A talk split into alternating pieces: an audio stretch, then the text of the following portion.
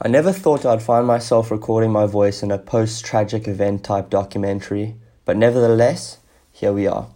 It's day 49. Sanity is now just a word in the dictionary. It has no relevance, it has no substance. Consider it lost. I have played 100 plus rounds of golf on the same six 10 meter holes. 17 TPC Diamond Championships have been played, and I've won two. I feel very much like Arsenal.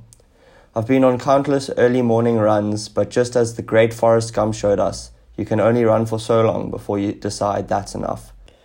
I have baked more than my man Snoop. Cookies, that is. I've opened the fridge more times than the Proteas have let us down, but I officially hit rock bottom when the highlight of my day was defrosting a freezer. The highlight of my day was watching ice melt. I think that says enough. It's now the morning after after being addressed by our leader. Get your mind out of the gutter. Kissing is a thing of the past, remember? A regular comment that ensues in effective speeches. He said so much with so few words, but this is not the case for our dear Mr. Ramaphosa. With the amount he actually had to say, he could have delivered his speech in the average time length of a TikTok and still had time at the end of it to throw one back for a real one. It's got to that stage where I feel it's time to take some bold steps. Give the people their freedom of choice back.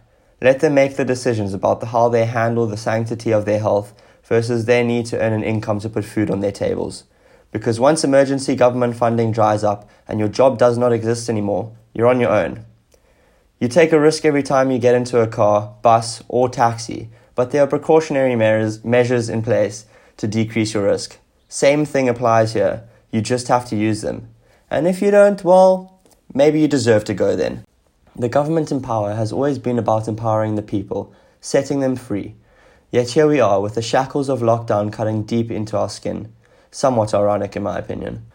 I do acknowledge that it's a tough position to be in and difficult decisions have to be made. But there is no right decision. On one hand, you're protecting your people from a deadly virus, but on the other, you're plummeting your economy and leaving people incomeless. Either way, you're protecting some and leaving others vulnerable. One thing is for sure in this time it's one of the only times a philosophy student's degree is relevant in the world.